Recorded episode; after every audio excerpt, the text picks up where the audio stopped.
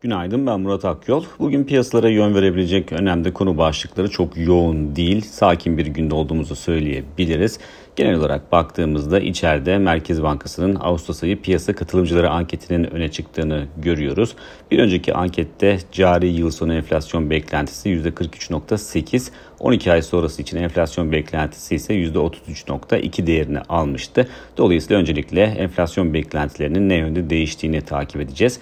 Ankette ayrıca biliyorsunuz gelecek hafta Merkez Bankası'nın PPK toplantısı var Perşembe günü. Dolayısıyla o toplantı öncesinde e, politika faizine ilişkin beklentileri de görme şansı bulacağız. E, bu açıdan da takip etmek gerekiyor.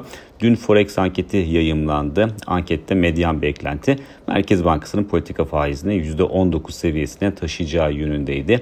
En yüksek tahmine baktığımızda ise %20 seviyesini görüyoruz.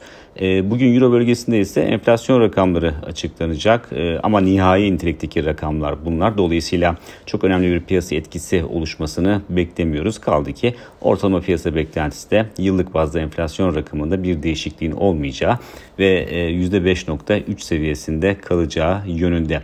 Borsa İstanbul'a dönersek Borsa İstanbul e, son dönemde pozitif bir görünüm sergiliyordu ama önceki iki işlem gününde arka arkaya değer kaybetti. E, dün ise tepki alımlarıyla bu zayıflıktan e, sıyrılma çabası vardı endekste.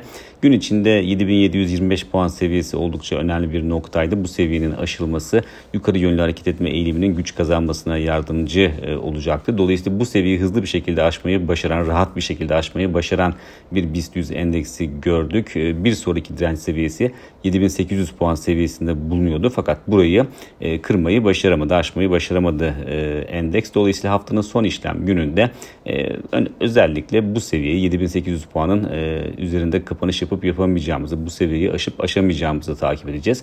Eğer bunu yapabilirsek yukarıda 7865 puan seviyesi bir sonraki hedef olarak kabul edilebilir ki zaten dolar bazlı grafiklerinde işaret ettiği önemli bir direnç noktası burası. Bir sonraki podcast'te görüşmek üzere.